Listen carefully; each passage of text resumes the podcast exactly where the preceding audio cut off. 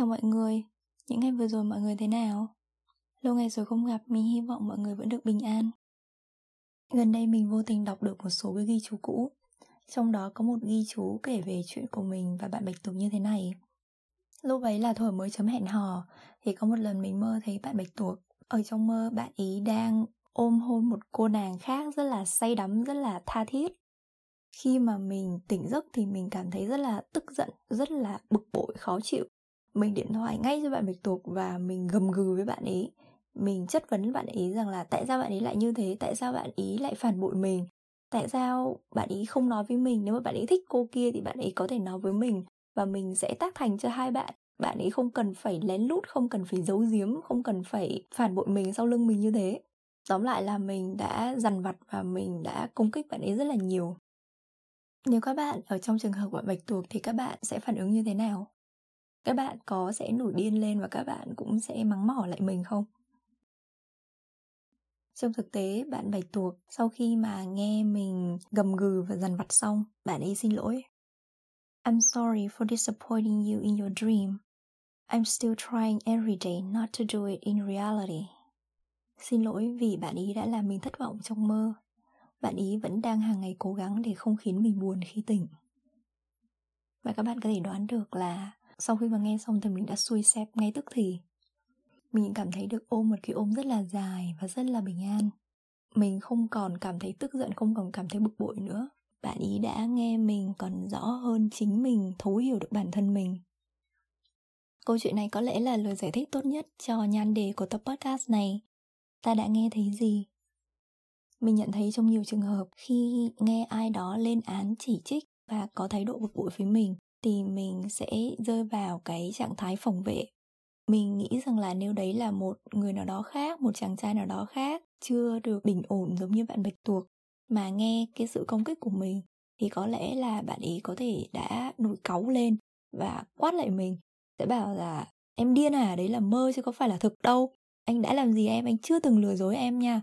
Anh không có ý gì với cả cái cô đấy hết, em phải phân biệt được giữa mơ và tỉnh chứ.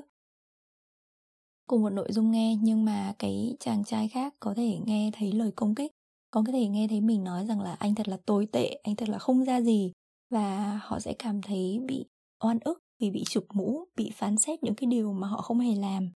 Còn bạn Bạch Tuộc, bạn ý nghe thấy mình nói rằng là mình đang tổn thương, mình đang rất là khó chịu, mình đang cảm thấy bất an, giấc mơ ấy khiến mình buồn, khiến mình thất vọng. Mình cần được an ủi và nghe bạn ý khẳng định rằng là bạn ý yêu mình và chỉ yêu một mình thôi. Và như các bạn có thể thấy đó, đấy chính xác là cái điều mà bạn ấy đã làm. Và bởi vì nó chính xác là cái điều mà mình cần, thế cho nên mình đã xuôi xẹp ngay lập tức, mình đã được an ủi ngay lập tức sau đó. Có một câu chuyện khác, nó cũng liên quan đến cái chủ đề này. Có một lần, mẹ mình, dì mình và thằng em mình ngồi nói chuyện với nhau. Trong cuộc nói chuyện đấy thì thằng em mình nó nói với mẹ mình là ôi mẹ ơi, con thích có nhiều tiền mua siêu xe, phóng vi vu. Con thích là grab một bộ máy tính rất là khủng, rất là hoành tráng, đồ họa rất là xịn sò, chơi game rất là sướng. Con thích có một cái nhà thật là to, phòng rất là rộng, có thể là trượt skateboard ở trong nhà luôn. Thì khi mà nghe thằng em mình nói như thế, mình không rõ là gì mình đã phản ứng trực tiếp như thế nào. Nhưng mà sau đấy thì mình biết được là gì mình đã phàn nàn với cả là ông mình. Tức là gì công kích và kiểu phán xét em của mình. Đấy là không biết suy nghĩ, chỉ biết đòi hỏi mẹ. Đáng lẽ là phải nghĩ đến chuyện là đi làm rồi kiếm tiền nuôi mẹ và chăm lo cho mẹ. Tại sao mà lại đòi hỏi mẹ là phải mua thứ này thứ kia các thứ cho mình? Thực ra các bạn ạ, thằng em của mình nó đâu có đòi mẹ mình mua các thứ cho nó đâu. Nó chỉ nói là mẹ ơi con thích cái này, con thích cái kia, giống như người ta nói ra những cái điều mà người ta mong muốn thôi. Nhưng mà dì của mình không hề nghe được nói ra những cái điều nó muốn. Cái mà dì mình nghe được là mẹ ơi mẹ mua cho con cái này đi, mẹ ơi mẹ đáp ứng con cái kia đi. Và dì cảm thấy khó chịu, cảm thấy bực bội và có lẽ là cảm thấy rất là nhiều áp lực từ cái chuyện đấy. Bởi vì bản thân dì cũng là cái người mà phải chăm lo về vấn đề kinh tế ở trong nhà. Có lẽ là khi mà nghe thằng em của mình nói về những cái thứ mà nó mong muốn, những cái thứ xa xỉ mà nó thèm khát đấy thì dì của mình vận cái điều đấy vào dì và nghĩ rằng là à nếu mà con của mình nó nói như thế là nghĩa là mình phải mua cho nó, mình phải đáp ứng cho nó, cho nên dì mới cảm thấy tức giận như vậy chăng? Cũng khá là tương tự với cái câu chuyện đấy là câu chuyện của mình với các bạn bạch tuộc. Hiện nay mình với bạn ý đang ở nhà thuê, và bạn ý là cái người mà mang tài chính về và chăm lo cho kinh tế, ăn uống, nhà ở, các thứ ở trong nhà mình. Thế thì bọn mình sống thì vẫn thoải mái, bình thường. Đến lúc gần đây thì mình có cái sở thích là muốn tập may quần áo. Thế thì các bạn biết để mà may đồ thì nó cần phải có một cái bàn rộng để mà cắt, rồi có cái chỗ để mà dàn trải các thứ ra, đồ tự dưng nó lại nhiều lên. Thế là mình nói với bạn bạch tuộc rằng là nếu như mà mình có cái nhà nó to hơn, nó rộng hơn thì chắc là mình sẽ xếp riêng ra một cái góc để mà mình may. Lúc đấy nó sẽ thoải mái hơn nhở, lúc đấy nó sẽ thích hơn nhở. Thì bạn ý nghe như thế và bạn ý quay ra bạn ý xin lỗi mình. Vậy và là xin lỗi là bạn ý không có kiếm nhiều tiền hơn để mà có thể thuê nhà to hơn để cho mình có một cái phòng riêng cắt may, để cho mình sung sướng, mình hạnh phúc. Nghĩa là bây giờ là mình buồn lắm phải không? Bây giờ là mình không vui đúng không? Bây giờ là mình không thoải mái đúng không? Các thứ. Các bạn có đoán được là cái điều mà bạn bạch tuộc đã nghe được là cái gì không? Trong các câu chuyện của mình thì bạn ấy luôn luôn xuất hiện là một cái người rất là bình tĩnh, rất là đâu vào đấy, một cái người rất là cân bằng đúng không? Thế nhưng mà bạn ấy không phải là một vị thần đâu các bạn ạ. Bạn ấy là một con người có cảm xúc, có những cái lo âu, có những cái băn khoăn riêng. Cái điều bạn ấy nghe được khi mà mình nói như vậy là bạn ý phải kiếm nhiều tiền hơn đi, bạn ý phải kiếm cho mình một cái nhà to hơn đi, để cho mình có một cái nơi rộng rãi, mình làm những thứ mình thích đi. Nếu như mà bạn ý không làm điều đó thì mình sẽ không yêu bạn ý nữa, mình sẽ không ở bên cạnh bạn ý nữa, mình sẽ bỏ đi, mình sẽ đi tìm những cái người khác có thể giúp mình có được một cái chỗ thoải mái làm những điều mình thích. Các bạn có thể tưởng tượng ra được không? Đấy là cái điều mà bạn ấy nghe, đấy là cái điều mà bạn ấy suy nghĩ đấy. Và đấy không phải là những cái điều mà mình tự phỏng đoán ra hay là mình tự nghĩ ra đâu. Mà sau khi thấy bạn ấy có vẻ rất là buồn hay là có vẻ lo âu thì mình hỏi và mình nghe, thì bạn ấy kể với mình, bạn ấy thú thực với mình. Thế là mình mới cảm thấy trời ơi tội nghiệp quá bạch tuộc ơi. Mình chỉ nói ra những cái điều mà mình thích thôi. Giống như thằng em của mình nó nói ra là nó thích cái này cái kia, thì mình cũng như vậy, mình nói ra là mình thích cái này cái kia.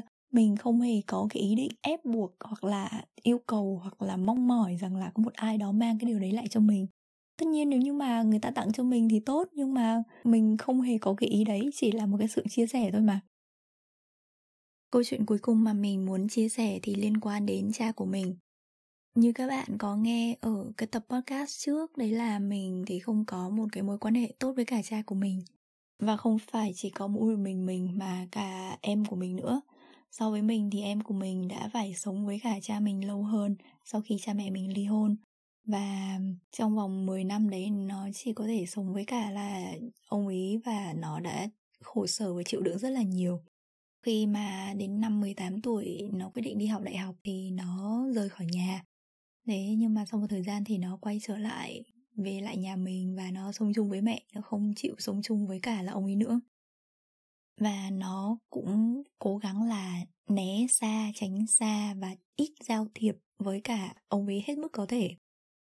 Những cái câu chuyện cụ thể đằng sau cái phản ứng đấy thì có lẽ là mình sẽ từ từ mình chia sẻ trong những tập podcast sau. Nhưng các bạn phải hiểu rằng là phải có cái lý do để mà một đứa con nó tránh xa cha mẹ mình ra như vậy. Bởi vì nó đã bị tổn thương rất nhiều. Không phải chỉ về tinh thần mà còn về thể xác nữa. Thế thì quay trở lại câu chuyện đấy là và cái dịp sinh nhật của thằng em mình thì ông ý có nhắn tin chúc mừng thằng em mình. Thì sau đấy thằng em mình thì có cảm ơn, nhắn tin cảm ơn trở lại. Thế sau đấy thì ông ý có chuyển khoản một cái khoản tiền mừng chúc mừng sinh nhật vào tài khoản thằng em mình. Thì ok, thằng em mình sau đấy không nhắn tin gì nữa, tại vì nó nghĩ là nó đã cảm ơn khi mà chúc mừng sinh nhật rồi. Thế nhưng mà sau khi chuyển khoản mừng sinh nhật thằng em của mình xong, không thấy nó nói năng gì thì cha mình rất là giận dữ và đã nhắn tin cho mẹ mình nói rằng là 3 năm nay, từ khi mà thằng em của mình nó đi ra khỏi nhà, nó quay trở về và không sống với ông nữa, thì năm nào ông ấy cũng nhắn tin chúc mừng sinh nhật và quan tâm các kiểu. Thế nhưng mà nó không một lời nhắn gửi hỏi lại, nó không đáp trả một lời. Thật là vô ơn, thật là bạc bẽo. Và cái điều đấy sẽ chấm dứt ngay tại đây, ngay tại năm nay. Ông ấy sẽ không cố gắng thêm nữa, sẽ không đả động, sẽ không quan tâm gì đến thằng em mình nữa, sẽ để mặc nó giống như là nó mong muốn.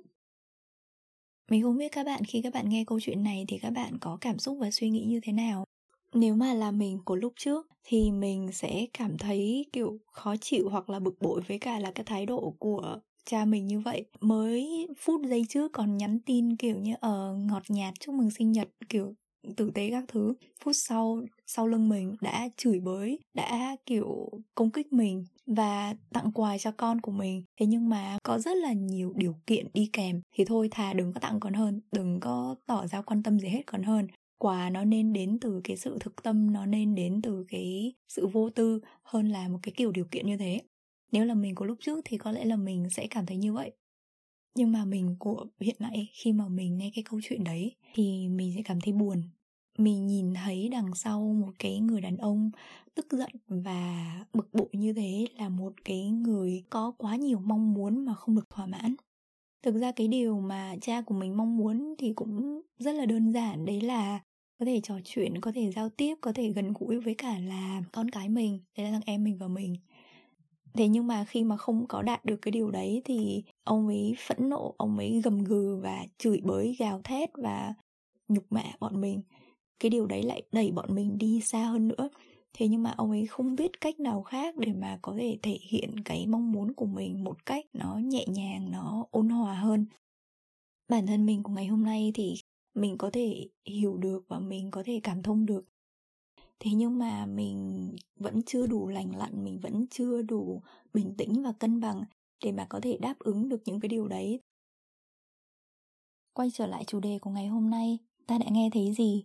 Như các bạn có thể thấy đó, những điều mà chúng ta nghe được nó phụ thuộc một phần nhỏ vào những cái gì người khác nói.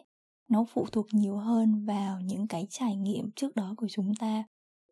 Sau khi mà hiểu cái điều này thì mình và bạn Bạch Tuộc đã cố gắng, khi mà hai đứa cảm thấy bực bội, khó chịu hoặc là căng thẳng với nhau thì ít nhất một trong hai người sẽ hỏi người kia rằng là "What did you hear, honey?" Thế cưng ơi, cưng đã nghe thấy gì? Bởi vì không quan trọng là mình đã nói cái gì, mình không cần phải biện minh rằng là mình không có chỉ trích bạn ấy, không công kích bạn ấy, mình không hề có ý xúc phạm hay các thứ gì cả. Điều đấy không quan trọng. Quan trọng là cái người kia họ đã nghe được cái gì. Nếu mà mình nói ra toàn những điều ngọt ngào, tốt đẹp nhưng mà người kia chỉ nghe thấy toàn là chông gai thì đâu có ý nghĩa gì khi mà biện luận rằng là mình đúng đâu. Người kia người ta nghe thấy cái gì và điều đấy tác động đến họ, đến cảm xúc, đến tình cảm của họ như thế nào mới là cái điều quan trọng. Vì những cái gì mà cái người kia nghe mới là nguồn gốc cho những cái cảm xúc tiêu cực đẩy bọn mình vào trong cái tình huống căng thẳng đấy. Và gần như lần nào cũng vậy, khi biết được người kia đã nghe thấy cái gì, bọn mình luôn luôn nhận ra vấn đề không nằm ở người này hay người kia, mà nằm ở những cái trải nghiệm bọn mình đã đi qua.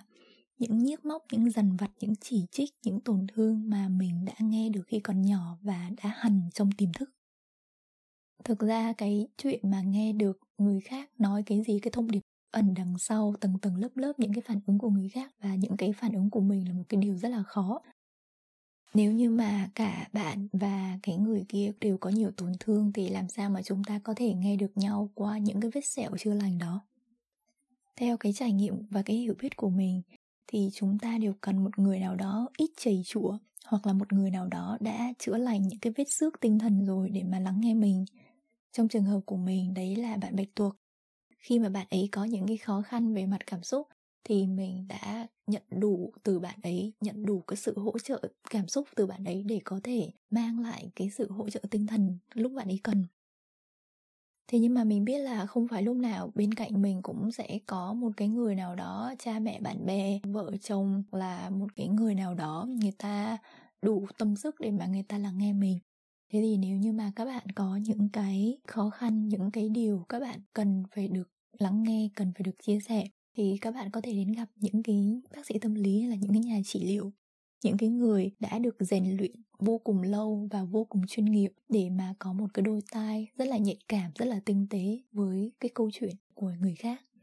Điều quan trọng là các bạn có thể nhận được cái sự hỗ trợ từ cái người đủ khả năng để giúp đỡ các bạn và giúp các bạn có thể hàn gắn và chữa lành những cái tổn thương của mình. Cảm ơn các bạn đã nghe đến hết tập podcast này. Hy vọng gặp được mọi người lần sau. Chúc mọi người bình an.